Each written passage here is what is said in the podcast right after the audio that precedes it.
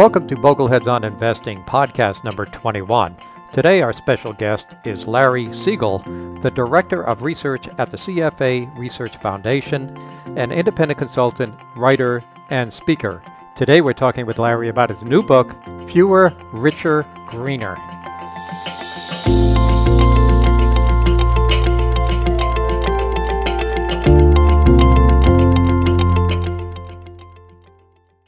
Hi, everyone. My name is Rick Ferri, and I'm the host of Bogleheads on Investing.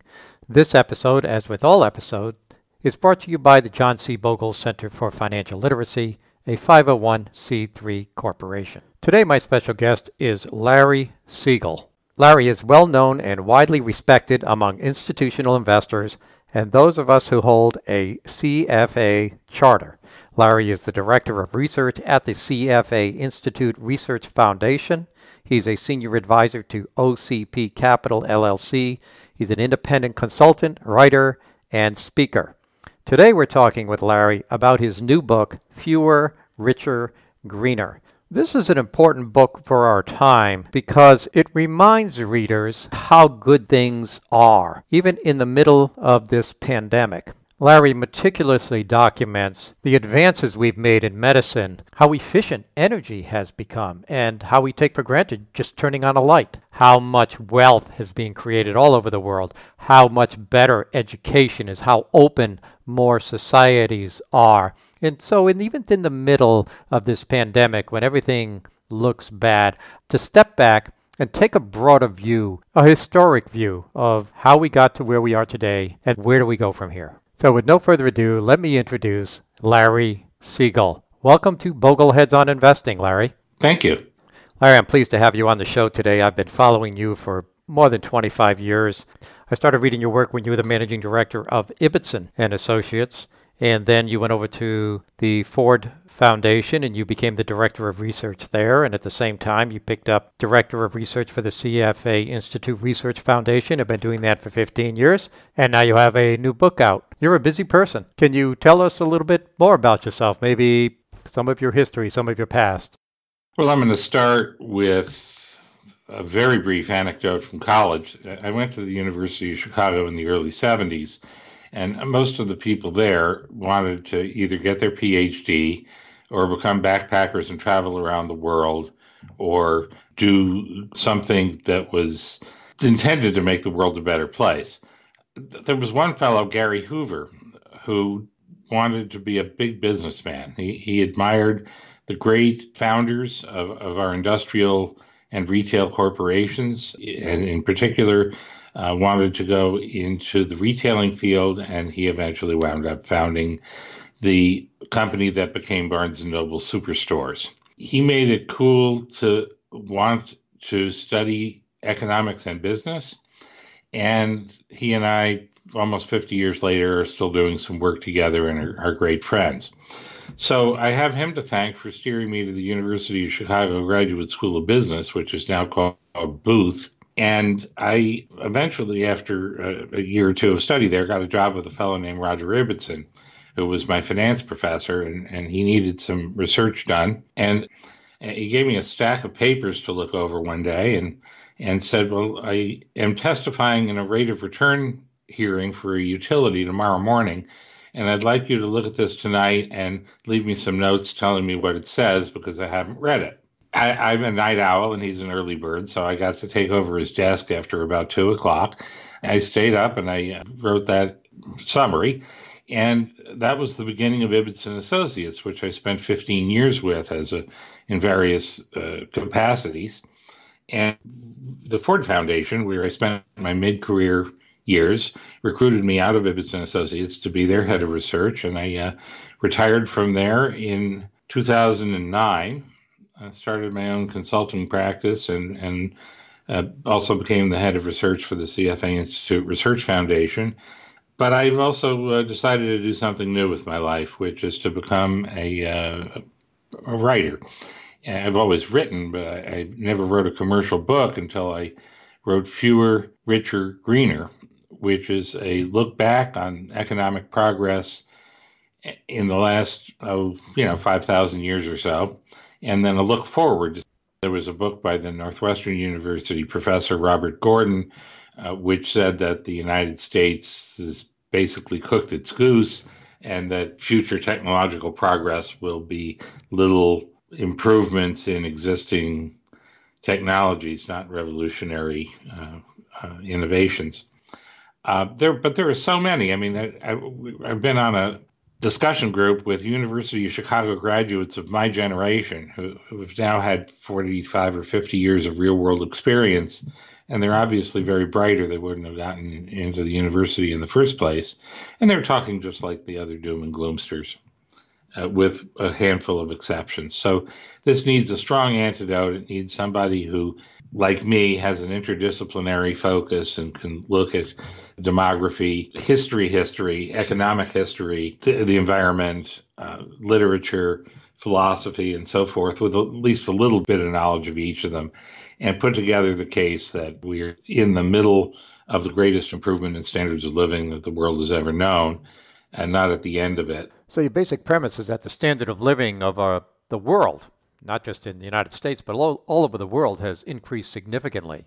And that's not going to end, correct? Uh, it, there, I'm looking at a chart right now from my book, which shows that world income per capita, expressed in today's money and in American dollars, is reached about sixteen to eighteen thousand dollars a year. Now that doesn't sound like a lot. It's hard to live on if you're an American, it's hard to live on if you're not an American. But the amazing thing about this fact is that that's what the United States average income was in the late 1940s, when we were a first world country by any standard, when we were the sole remaining great power. That, that's when the word superpower was coined, and when we had recovered completely from the Great Depression and we were about to move forward into a new era of growth in the 50s and 60s. So that's the world standard now. And of course, there are many people below it, but there are many people above it. And that, that is the, the sort of exhibit one in my case that improvement has been not only huge, but very widespread. Larry, I, I like the way you broke the book out into three basic categories fewer, richer, and greener. Could you explain, starting with fewer, what do you mean by that? Well, we're not actually getting fewer people, but we're having a tremendous slowdown in the population growth rate. And eventually we will have fewer people. The peak will probably be late in this century and will be around 10.5 to 11 billion people, which is 50% more than there are now. In the 19, late 1960s and early 1970s, Paul Ehrlich, an entomologist and self styled futurist, wrote a book which began The Battle to Feed Humanity is Over, and we've lost. He said that we would experience worldwide or at least widespread famine by 1975, that the world would be getting dramatically poorer, and that the reason was population growth was completely out of control. In fact, at the time that he wrote that, it was a legitimate worry population of the world had roughly doubled uh, between 1950 and 1970. At a growth rate like that, uh, you will run out of resources pretty quickly. But what he didn't take into account was the demographic transition. And that is the phenomenon where people start having fewer and fewer children as they get wealthier. So, as they begin to get wealthier, they spend more money on health care and on good food and so forth, and the population does grow, but as they become more comfortably middle class, they invest not in having a lot of children, so someone will work on the farm and take care of them when they're old, but in having fewer children of higher quality. Now, what do I mean by quality? I mean more education, uh, tennis lessons, uh, guitar lessons, a room for each of the children in the house, and a college education, which has now become almost mind numbingly expensive. And the population growth rates slow down to zero and in some cases turn negative. If you look at Singapore or South Korea, Taiwan, parts of Eastern China, most of Europe, there are parts of the world which have already started a decrease in population. I just named them. But what's more remarkable is that the population explosion is visibly coming to an end in countries like India, Mexico, Turkey, Brazil, Iran, Thailand. Those growth rates have not turned negative, but they're getting to where they're almost zero. So the main growth and future population will be in Africa, and they're slowing down too, but a generation to two generations behind those other countries. Is it your thesis that as countries get richer, that the population growth slows? Is that the basic premise? Yes. Get That's the that. shortest answer you'll ever get out of me. Okay. so, Larry, just here in the United States, what does our demographic growth look like? We're growing at a very slow rate. We have a total fertility rate, which is the number of children per woman in her whole lifetime, just under two. Two is the replacement rate. 2.1 because some people don't live long enough to reproduce, but let's just call it two. We're just under that, 1.7 or 1.8. So if there were no immigration, our population would be shrinking very slowly with immigration, which I favor, it's growing slowly, which I think is a good thing. So, this theory you have actually flies in the face of what we hear in the media. And, oh, where crime is up, uh, drug abuse is up.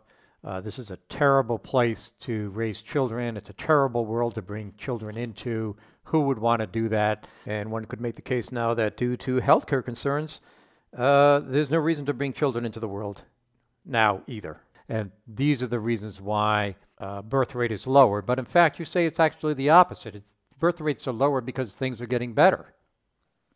There's a grain of truth to the crime statistics.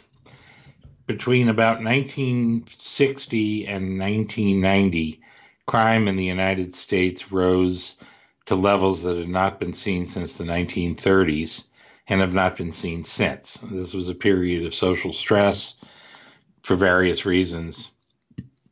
But we got much wealthier during that period. The technological progress enabled us to live longer, healthier lives. And the rest of the world got richer much more quickly than we did. So it was a very good period. We're still in a very good period overall, we we're just suffering from a, a short-term disruption that's very disruptive. We've never, in our lifetimes, experienced a, a pandemic.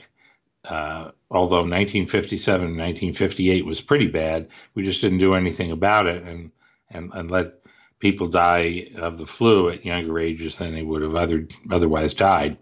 It didn't particularly attack the young the way the 1917 1918 flu did. So it's hard to even remember that it that it happened, but it did. This this one seems to be deadlier, but not by an order of magnitude. It's, it's just a slightly different virus which remains asymptomatic for longer, so you infect more people instead of going to bed and staying there until it's over. So th- this is a trying time. It's socially very upsetting uh, to go outside and see nobody, to realize that our economy is shrinking temporarily uh, faster than it ever has before. But when this is over, it'll grow faster than it ever has before because people are going to do whatever it takes to get back what they had. The work that they were doing still needs to be done. The companies that they worked for will still need to be staffed, although they some of them may be under new ownership because of the bankruptcy code. And uh, the government is doing a lot to uh, uh, provide relief and an economic stimulus, and we're going to get through this. But we, we used to have pandemics all the time that killed large fractions of the population. This isn't going to do anything like that. And that's because of medical progress which is a form of technological progress. We have a hundred companies now developing tests for COVID 19. We have respirators that can be manufactured on a huge scale by companies that were previously making cars or dishwashers or something like that. But we have the tools to get through it, and we're getting through it, but it's painful. So this gets into the second part of your book, which is richer. In other words, yes. you're you're really talking about how good things are and how good things have become. Uh, we're healthier, we have higher productivity, we have less pollution actually, uh, higher education, more collaboration. You know, we're a, a richer country and a richer world. Let's dig into how good things actually are. Well, we take for granted a standard of living that even our parents, speaking from someone my age, I'm 65, my, my parents would be about 100 if they were living, that, they would have had a very difficult time understanding the way that we make decisions. I, I'm not a rich man, but I've done okay. And if I want something, I just go out and buy it, unless it's a new car or a new house, and then I have to think pretty carefully. A lot of our parents lived through the Great Depression where they had to think twice before buying an egg. And for most of history, not the last two centuries, which have included the Industrial Revolution, which a lot of people have gotten much better off, but most of history, you were poor if you didn't know where your next three meals were coming from, and you were rich if you did. So if, if you had reserves for not just today but tomorrow, you were pretty well off. Now there were always people who were much richer than that, but they were landowners, kings, princes, the clergy to some extent, although they may have lived modest lives, they had a means of support, which is that they could ask the people for money and get it. And then later, uh, bankers, you know, 14th, 15th century Italy began to get rich. Merchants and traders have always been richer than other people. But these were a tiny minority. They were 1, 2, 3% of the population. Now, 85% of the population is rich enough to not think about whether or not to buy an egg in the whole world. The rest of them, well, the, the World Bank tell us, tells us that only 9% of the world lives in extreme poverty, down from 40% in 1980. That's an incredible statistic. We have eliminated poverty for three quarters of the people who were poor only 40 years ago. Now, I don't mean that they're driving new shiny cars and live in sparkling condos in the suburbs of Shanghai. I mean that they live on more than $1.90 a day per person, which is a very low bar, but it's the difference between being able to sleep at night knowing where your next three meals are coming from and not. Mm-hmm. And that is a tremendous achievement. And of course, it took place in the United States more than 200 years ago, maybe more than 300 years ago. But for the whole world, only in the last 40 years. And this has been a fabulously fertile period for global economic development. One of the things you look at is mobile phone cellular subscriptions mm-hmm. across all the various countries. And I was surprised by your chart that for every 100 people in the United States, there's 120 cell phone subscriptions. And in South Africa, there's actually 160 cell phone subscriptions. In China, there's 110. In other words, we were talking before about if you knew where your next three meals were coming from, you were rich. Now it seems as though if you don't have a cell phone anywhere in the world, you're poor. Well, that's the standard, but it's not exactly what it seems. A cell phone to a an artisan in Kenya is his or her way of making a living. Instead of whatever they make or or sell, let's call it shoes. Instead of their market being the people that they can walk to within their village and maybe another village two miles away, your market becomes anybody who you can reach by cell phone. Incomes have gone way up. They have a way to collect money over the cell phone, which is called M-Pesa.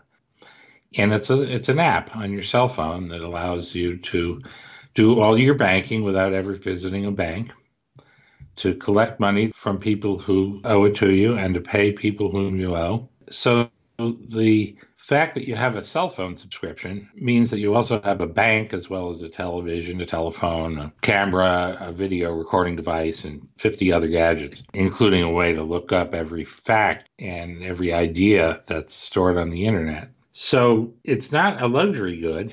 it's become a necessity because that's how you organize your life to make a living. Why does anyone need more than one cell phone subscription? Why is the number of cell phone subscriptions more than the population? I don't know.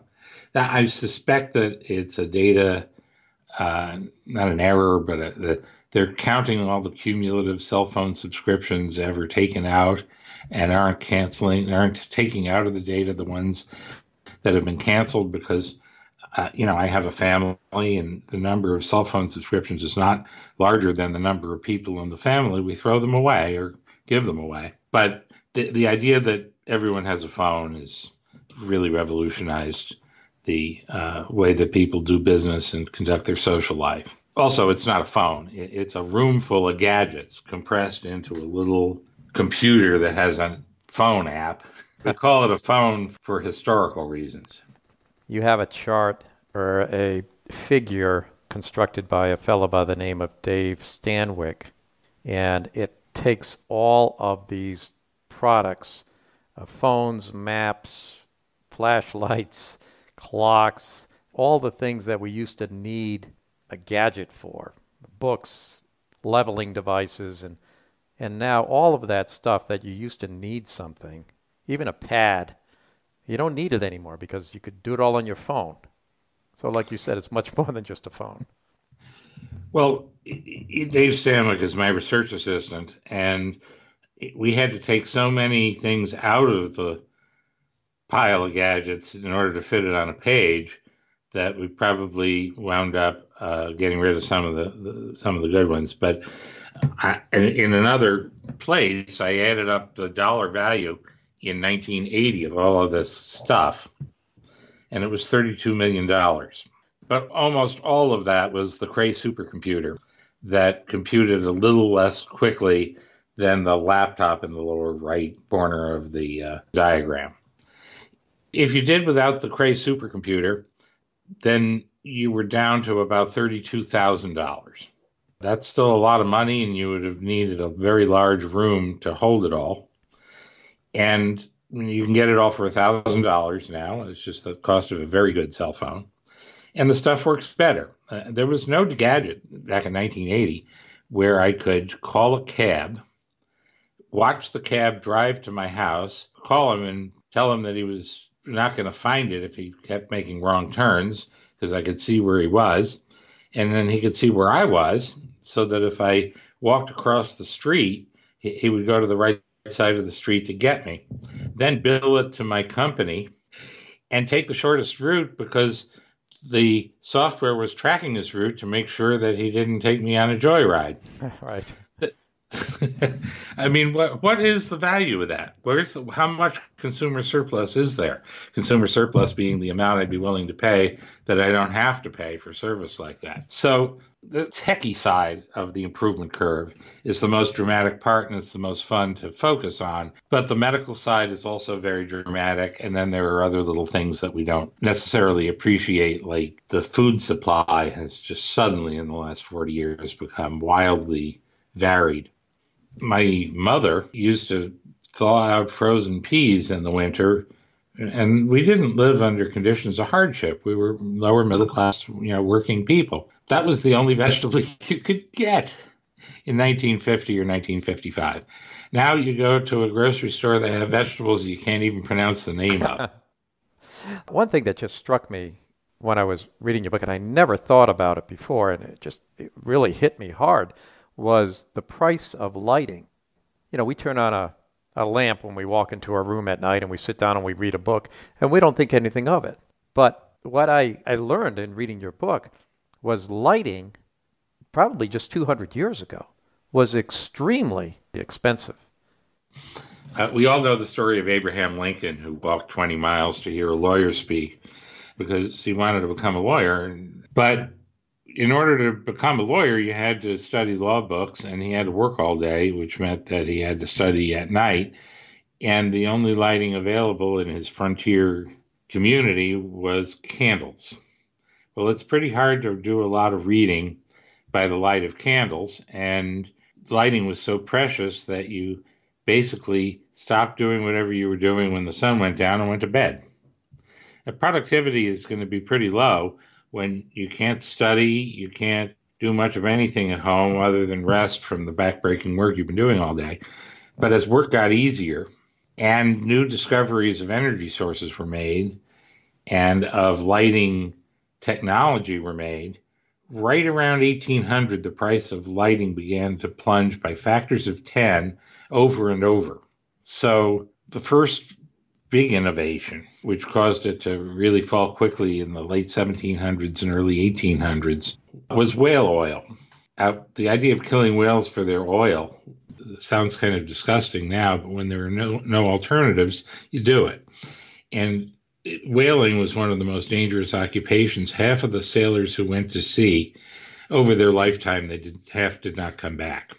The next one was the discovery of petroleum in the middle 1800s, put the whaling industry completely out of business. And the chemistry that was available at the time was, interestingly enough, fairly sophisticated and enabled oil refineries to be built that would take crude oil and turn it into kerosene, paraffin, eventually gasoline, all these different compounds that were good for generating energy in different situations. And one of them, uh, kerosene, could be safely uh, put into a lamp, and all of a sudden you had a light that was usable at night, relatively cheap to operate, and was really bright. It was nothing like a candle. Then the carbon arc lamp, which I won't get into because we don't have unlimited time, but it was invented by Sir Humphrey Davy in 1802. But there wasn't electricity to run it until probably 75 years later. So, starting about 1875, we had uh, lighting from uh, the carbon arc lamp and then Edison's light bulb. And uh, that gets us to modern times. And, and you can turn on the light. But uh, the cost of lighting has still fallen another couple of powers of 10 since Edison's day because of innovations in delivery and efficiency and the latest innovation is LED, uh, basically using a baby computer screen as a light instead of an incandescent light, which mostly gives off heat and then a little bit of light as a byproduct. In your book, you make a comment that in Babylon, which was 1750 BCE, a person would have had to do 50 hours of labor to get one hour of reading from the oil lamps that were available at the time. So 50 hours of labor for one hour of light at night to be able to read a book. Today, it's less than a half a second of our labor to pay for the electricity to get the same light. That's correct. It's what I said, and it sums up the last five minutes of my talking in one sentence. You did it very nicely. I am a little skeptical that anyone really worked for 50 hours to buy the oil, which would have been animal oil, to read. I think they just didn't read. oh, I'm sure they didn't know. I'm sure they didn't read. But the, well, in fact, it also shows how fake Hollywood is because if we look at movies that were depicting 15th century, 12th century, or sometime uh, BC they have all this light at night. There's all these lamps everywhere. They're all lit up. All of these uh, castles are lit up. In fact, that is not true. That not what happened. There might have been one light and the, one animal lamp, and that was it. But your lighting story really hits on uh, the idea of productivity. It, it, what's amazing about the book is it talks about you know the human experience, if you will, pretty much did not improve a whole lot. So the richer part of your book getting back to the title, the richer part of your book didn't really improve a whole lot until, say, the beginning of the Industrial Revolution. And then things just really took off. That's right. And, and, of course, we can argue about when the Industrial Revolution began. John Locke, the philosopher who was the inspiration for the American Revolution, wrote in 1700 that a day laborer in London lived better than a king in America. By a king, he meant an Indian chief, because the, the day laborer slept indoors, had a probably a way of getting well water and so forth. So that's a certain amount of economic progress before we think of it as the Industrial Revolution, which was later. The, this revolution evolved slowly and there were some amazing industrial innovations before the 1750 to 1800 period when it really kicked off. But it became a kind of a mass movement from growing your own food and self sufficiency to manufacturing and trade and agriculture becoming a specialty right in that period 1750 to 1800 for the most advanced countries which were the united states britain and the netherlands and then from 1800 to 1850 or 1875 for the rest of europe japan and a scattering of other places then after that even into our own lifetimes china and india were mostly pre-industrial and uh, became industrial and to some extent post industrial in the last 50 to 75 years. Africa is still working on it. One of the things you talk about that goes hand in hand with the Industrial Revolution is the migration to the cities. And you make the case that by people migrating to the cities to do the work that the Industrial Revolution basically created, it actually is saving the countryside. And I thought that was really fascinating how you looked at that. Well, if you took 7.8 billion people, which is the current population of the world, and distributed them evenly among all the arable land in the world so that they could grow their own food, you would ruin the arable land pretty quickly, and we wouldn't be able to support 7.8 billion people anymore, which is a polite way of saying they would starve. And in the attempt to not starve, they would mine the earth for every calorie that you could get out of the piece of land that they had been assigned and ruin the earth. An author whom I've quoted, I'm forgetting who it is, said if you want to protect the environment, stay away from it. I kind of like that. I don't mean you shouldn't go visit national parks. We absolutely should. We should all spend as much time outdoors enjoying the beauty of nature as our as our way of life allows. But to the back to the land movement was one of the dumber ideas in the history of the human race. What it means is eliminating all the efficiencies and productivity gains that come from people clustering together in cities and towns, sharing their ideas and specializing. So, you know, one person makes the shoes, and another person pumps the gas, another person does the tax accounting, and and so on until you have a bunch of people who are experts at doing things trading with each other uh, instead of everyone trying to become an expert at everything and completely failing. So I believe that cities are the main generator of wealth in the world. And although we see a lot of poor people in cities, it's because they come to the city to try to not be poor and they don't all succeed right away. We've got better health. Uh, we've got better jobs. We've got a cleaner environment as well. Uh, but what the other thing we really do, talking on the health side, though, is we're living longer, not only in the United States, but all over the world. What effect does this have on us? It's hard to live longer. I agree with that. It takes a lot of money, a lot of work, and um, and some discomfort. First of all, we have to pay for a generation of people who have passed their best productive years who would have been dead a century ago.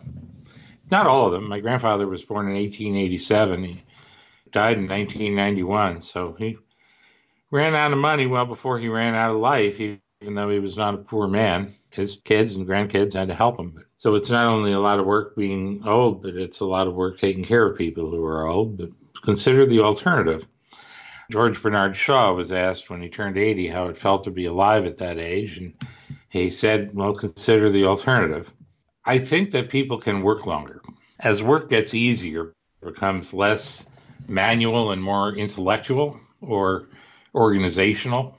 The retirement age of 65, which is now 66 if you want to collect Social Security, is going to increase both voluntarily because people want want the money uh, and po- possibly by government uh, action, where you have to work longer to get a full benefit. People are tend to be healthier when they work longer. They're more socially connected. They feel productive, and they they're not counting backwards on their bank balance to see when they need to die in order to not run out of money first. I've written an article on that, but I never finished it, so it's not really available yet, called Longer, Healthier, Happier. And it's a takeoff on Fewer, Richer, Greener, but I'm writing it with a co author, a fellow named Steve Sexauer. And, and we're basically saying that the massive fiscal problems that governments are facing, uh, the, the 1870s technology that we're using in order to pay for old age uh, was invented by Otto von Bismarck, the German chancellor, uh, in his attempt to uh, provide for the, the, old people of Germany in the 1870s. They were expected to die at 62, but if they somehow managed to make it past 65, they would collect a government pension. Now, when you start to collect a government pension or Social Security at 66, your life expectancy is about 16 more years. So no wonder the government's broke. Come on. yeah, I can see. Larry, I think one of the interesting things about a population that is becoming richer is mm-hmm. that we're actually becoming cleaner. Now, let me preface that. When I was in middle school back in the late 1960s, the big book out there was Silent Spring. Right. Which talked about the the terrible pollution that was going on. I grew up in Rhode Island, and I recall the Blackstone River was so polluted that if you lit a match, it might all go up in flames. And we couldn't go swimming in Narragansett Bay because of the pollution coming off of the raw sewerage being dumped into the uh, bay by the city of Providence. And it went on for years and years and years. But we don't hear as much about that anymore. Yet we're a, a bigger country, a richer country, so, in fact, things are getting greener. The pollution levels of air and water in the United States have gone way down. Starting with the Clean Air Act in 1970, the air in the United States got dramatically cleaner. I used to land in Los Angeles and not be able to see the ground as I was approaching the airport. Now I can see from the Pacific to the San Gabriel Mountains, which is about 70 miles. And it's as clean as the air in, in Kansas. There are days when it's not quite so good, but it's pretty good. Water has gotten dramatically cleaner. I think you and I are probably roughly the same age. Can you remember when you turned on the tap and soap bubbles would come out? First of all, the Clean Water Act made it illegal to do stuff like that. Why did we wait for government intervention on a mammoth scale, a massive scale, to clean up our act. The reason is that pollution is an externality. You get something for nothing when you pollute the environment because you are foisting off one of your costs, business costs or personal costs, whatever, on other people and they have no way of charging you for it. I grew up in Cleveland, where the Cuyahoga River not only could have been set on fire with a match, but was, and burned down part of a bridge over it. okay. At least we got a good song out of it, which was called Burn On, Big River, Burn On by Randy Newman. and Cleveland became the laughing stock of the nation. We never really laughed at Providence because we didn't know it was there. Oh, thanks uh, a lot. Appreciate that. I, I'm happy to oblige. there are certain things that can only be done by governments, and economists have generally categorized those as public goods and externalities. A public good is something that everybody needs, but that if you paid for it individually, you wouldn't get it, like national defense. Nobody's going to pay for national defense without being required to because you could become a free rider on other people paying for it. The other is externalities, when you can get someone else to pay part of your costs by polluting a river instead of paying to get rid of the waste matter that you generate. So it, it took until 1970 for us to gather the political will to do that. And there were several factors. One was the increasing wealth of the country made it possible to have these higher levels of government spending and taxation w- without depriving people of necessities. And we're seeing that now in China and, and India. They're beginning to clean up their environment too, but at earlier stages in their development than we did because smart people learn from other people's mistakes instead of waiting to make their own. The other factor was that we had a, a government in the Nixon administration that was committed to that policy.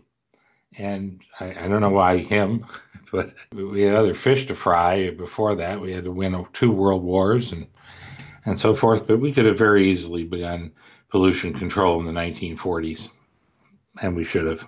So the first world has become shockingly clean. Switzerland, which is a relatively industrial country, looks like a national park. The whole country looks like a park. The United States has a few areas of concentrated pollution that are going to be taken care of. And then the newly industrialized countries, and I'm counting China and India in those, are later on the curve. And they're the source of most of our pollution now, and that will improve if we don't cut off our noses to spite our face and stop trading and limit the economic growth made possible by capitalism, globalization, and free trade. Those are the three key factors. Let me ask a question about philanthropy. It seems we have some people in the country who have done very well for themselves and they have become multi billionaires. And I feel they sometimes get a bad rap. I mean, at least in the mass media, they talk about millionaires and billionaires, you know, eating their caviar and cruising on their yachts. But in fact, a lot of these very wealthy entrepreneurs are taking their money and doing it for a lot of public good in order to try to help the world eradicate sickness. And could you talk about? We talked about the public side of things. Can we talk about the private side of things? Sure, and I'm bound to offend somebody here. I think that Bill Gates and Warren Buffett are the exemplars of giving away a lot of money in ways that do good, but they're not the only ones. If you take someone who has not given away a lot of money, and I'd like to mention Jeff Bezos, because he has more than either of those other two guys, and he hasn't really started giving it away in a meaningful way that money is not gone from the world economy. It's invested in businesses. It's invested in the stocks and bonds of companies and governments. If he does buy a yacht, is he doing anybody any good? Well, if you know anybody who builds yachts, and I do, they're not rich people. They're working people who have a payroll of perhaps hundreds, perhaps just dozens of craftsmen and engineers and artisans who make a lot of money if somebody buys a yacht. They don't make any money if, if no one buys a yacht.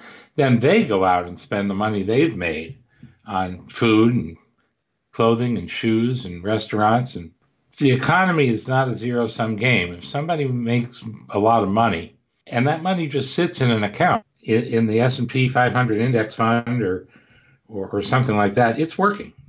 So I don't feel that rich people need to give away their fortunes in order to do social good. I, have heard it said, and I tend to agree, that if Bill Gates spent $50 billion starting new businesses, he would do more good than if he started a foundation because of all the people who'd get high paying jobs and all of the technological improvement that those businesses would create over period of generations. I do want them to give money away to eradicate malaria in Africa. I mean, you've got 300 million people suffering from a disease that doesn't kill them, but it makes them unproductive and slows down their ability to ever really accomplish anything. Let's just get rid of it, you know?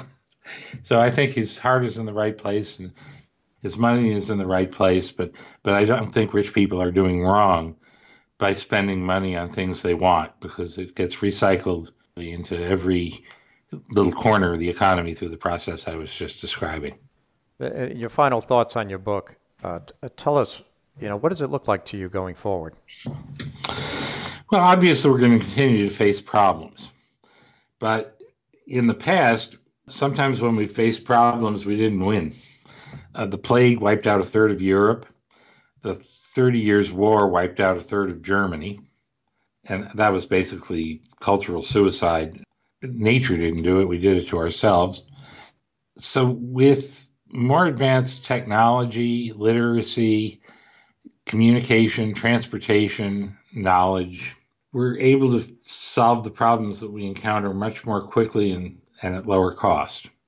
And in a couple of years, we'll have killed off the COVID virus with some kind of vaccine, and we'll be on to the next virus. And we'll have a tremendous new body of virological knowledge and epidemiological knowledge that we didn't have with which to face that future challenge. And this is going to keep on going. In 2120, as opposed to the year 2020, the poverty of Africa will look a lot more like the poverty of Thailand. It'll still be the poorest continent in the world, but it won't be that poor.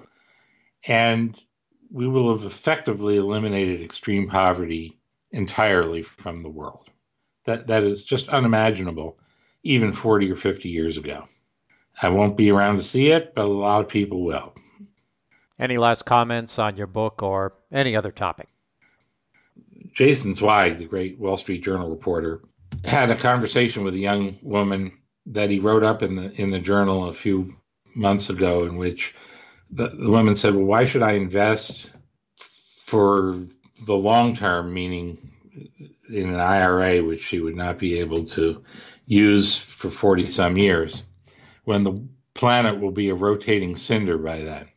Well, come on, you know that it won't be. It'll be warmer in some places and and the ocean levels will be higher in some places, and we'll have to adapt to it the same way we adapted to a freezing Europe in the 1600s by migrating to the Americas.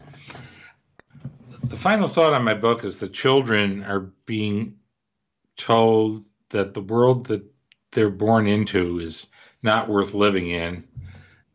People are telling their children the worst nonsense about the future, and they're making the children not want to live. That's child abuse, and we just have to stop doing it. What we need to be telling our children is how to identify and solve real problems and how to understand the difference between problems that we have to live with and problems we can fix. And so I've titled the final chapter of my book, Save the Children from Apocalyptic Thinking. And that chapter has been reproduced on a website called Advisor Perspectives. And I really think we're doing the next generation a, a profound disservice by spreading doom and gloom to the point where they wish they hadn't been born. And I'm hearing it more than I want to hear it. The name of the book is Fewer, Richer, Greener by Larry Siegel, published by Wiley. A really good, uplifting book. And uh, Larry, thank you. I know you've taken a lot of research doing the book. We wish you great success with it. And thank you for being my guest on Bogleheads on Investing. Thank you. This concludes Bogleheads on Investing, episode number 21. I'm your host, Rick Ferri. Join us each month to hear a new special guest. In the meantime, visit bogleheads.org and the Bogleheads Wiki. Participate in the forum and help others find the forum. Thanks for listening.